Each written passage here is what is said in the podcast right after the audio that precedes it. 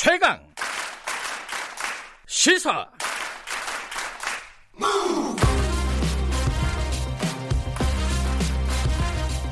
지금 여러분께서는 김경래 기자의 최강 시사를 듣고 계십니다. 네, 오늘이 4월 3일입니다.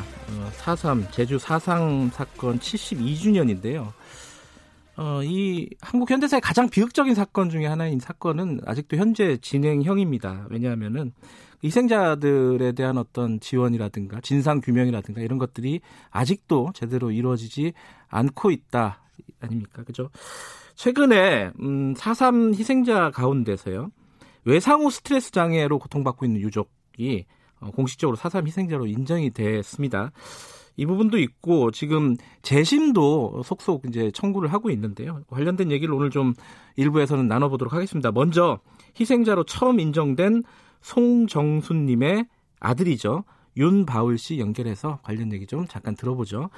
윤바울 선생님 안녕하세요. 네, 안녕하세요. 네.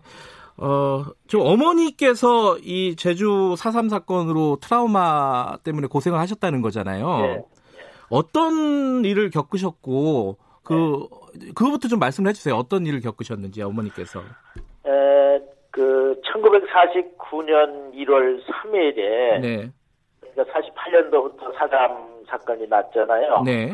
그래서 49년 1월 3일에 에, 그 저희 외할아버지 되시는 송문평 네. 교장 선생님. 아, 예. 당시에 교장 선생님이셨어요 외할아버지께서? 예, 예, 예. 예, 이제 어머니가 초임 발령 받아서 이제 근무하실 때 일어난 사건이죠. 어머니도 교사였고요. 예. 음, 그 당시 에 어떤 일이 벌어진 거예요? 그래서 1월 3일 날이 이제 이게 방학 때인데, 네. 예, 이제 지금 그 사담 사태는 이제 진행이 되고 있고, 네. 어, 그래서 이제 선생님들은, 여선생님들은 다 이제 집으로 가시고, 네. 남 선생님들은 이제 교대로 일찍 근무하시고, 네. 마을 청년들은 이제 학교와 이제 주변 마을들 방어 이렇게 준비들 하고, 네. 지키고 있고, 그런 가운데 이제 학교에서 그 이제 근무하시다가, 아, 사고가 나신 거죠. 그 어떤 사고인지. 예. 아, 이제 밤에 새벽 한 2시경. 네. 어, 이제 학교를 이제 둘러보고 온다고 네. 관사를 나가셨는데 네. 좀 시간이 지나도 들어오시지를 않는 거예요. 음. 그러니까는 이제 에, 어머니하고 또 이제 외할머니께서는 걱정이 되셔서 네. 어, 어떻게 됐나 하고 나갔는데 보니까 학교 건물에 이제 불이 났고 와. 그러니까 이제 방화를 한 거죠. 네. 에, 불이 나고 어, 할아버지는 안 보이시니까 네. 굉장히 그냥 당황하셔가지고 막 찾고 어 그러다가 이제 에, 어느 이제 창고 쪽에 네. 문이 열려서 들어가 보니까 여러분님이 이제 에, 죽창하고 흉기로 아이고. 머리와 예. 몸이 완전히 난자당해서 죽임물을 당해가지고 네. 거기에 그냥 이렇게 놔 있다는 거죠.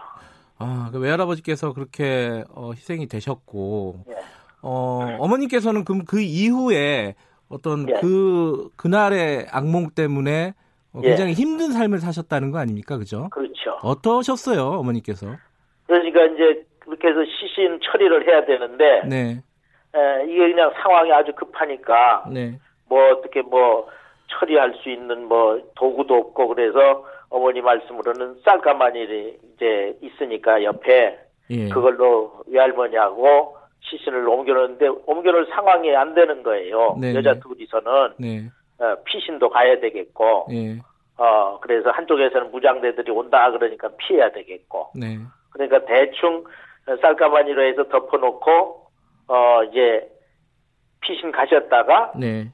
다음 날 들어와서 다시 이제 외할아버지 시신을 처리하고 네. 임시 이제 근처에 감회장 음. 하고 어 이제 예, 처리를 한 거죠. 그날 사건 때문에 어머니께서 그 네. 이후로도 지금까지 굉장히 그런 악몽에 시달리신다는 거 아닙니까? 그죠? 예, 그렇죠. 네. 그러니까 부친의 죽음과 시신 처리 또 피신 과정에서 네. 받은 그 정신적인 충격. 네. 그때가 이제 어머니가 이제 스무 살인데. 아, 예. 예. 충격 또뭐 어, 왔다 갔다 하고 막 피신하면서 이 음. 받은 어떤 그 육체적인 부상, 네네. 우리 말로는 골병 든다 그러죠. 네.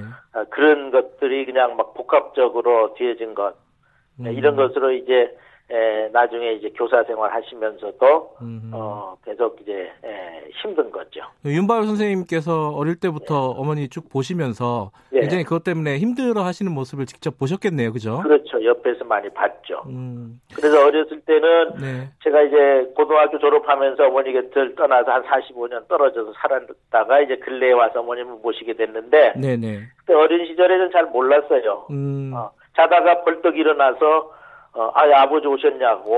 아, 그래요? 예. 어, 이렇게 해서 이제 막 나가시기도 하시고. 네. 때로는 잠꼬대로 막 옆 사람과 이야기하듯이 막 중얼거리시면서 이야기를 음. 하시고, 어, 막 울기도 하시고.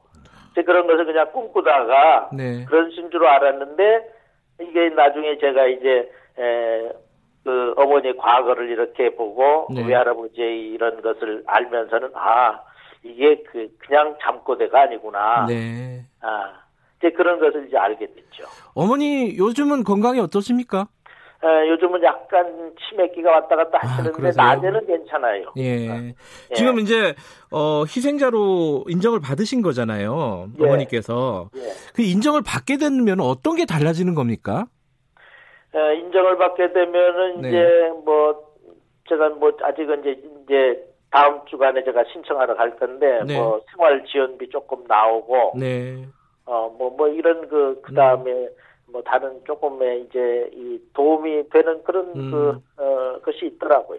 뭐, 경제적인 뭐, 도움도 예. 중요하겠지만은, 예. 사회적으로 희생자로 인정받는다는 게 더큰 예. 일인 것 같아요. 예, 그게 가장 중요했죠. 예. 근데 예. 그, 어머니께서 처음이라잖아요. 이 스트레스 예. 장애로 인정을 받은 거는, 희생자로 인정받은 것은. 그러면은, 다른 피해자들도 많을 거 아닙니까? 비슷한 어떤 그렇죠. 고통에 시달리고 있는? 예. 음, 그 얼마나 많은 것 같으세요? 주변에 보면은? 어, 어머니 말씀으로는 지금 그 그런 거를 어머니도 많이 처리해 주, 주라 음. 저 주변 사람들 네. 문제들을 처리해 주느라고 해가지고 많이 수고를 하셨더라고요. 네. 그래서 지금도 야그 나만이 아니라 이런 네. 사람 이런 사람 있는데 그 사람들도 처리해 줘야 되는데 내가 못해가지고 음. 어, 눈도 안 보이고 귀도 지금 먹고 네. 어 그래서 참 너무 안타깝다고 네. 어, 걱정을 많이 하시죠. 어, 고령 유가족의 11%가 어머니 같이 예. 외상후 스트레스 장애를 예. 장애에 시달리고 있다 이런 조사 결과도 있습니다. 예, 예. 근데 뭐 보통 사람들이 그런 얘기도 할 수도 있을 것 같아요. 아니 70년이 넘은 사건인데 그거에 예. 대해서 뭐 희생자로 인정하고 배보상하는 게 이게 뭐가 중요하냐 이렇게 얘기하는 사람들도 있을 것 같은데 조금은 예. 그런 예. 분들에게 뭐라고 말씀을 해주시겠습니까? 사삼 제주 사삼 사건은 네. 어, 그 정도로 끝나는 게 아니죠. 네. 그때 그 충격들은 저희들이 자라면서 계속 들어왔거든요. 네. 그리고 70년대가 이제 74학번인데 네. 70년대 대학 생활하면서 이야기하면 몰라요. 음. 그리고 어 이제 선생님들하고 이야기를 하면은 그 하지 말라 그래요. 네. 어. 그 정도로 억압되어 있고 어, 참 말하지 못했던 그 응어리가 네. 아, 이제 근래에 와서 이제 풀어지게 됐는데 네.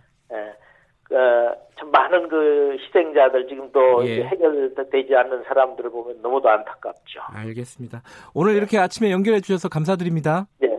예, 네, 고맙습니다. 예, 어머니께서 4.3 희생자로 인정이 되신 외상후 스트레스 장애로요. 어, 윤바울 선생님과 잠깐 얘기 나눠봤고요.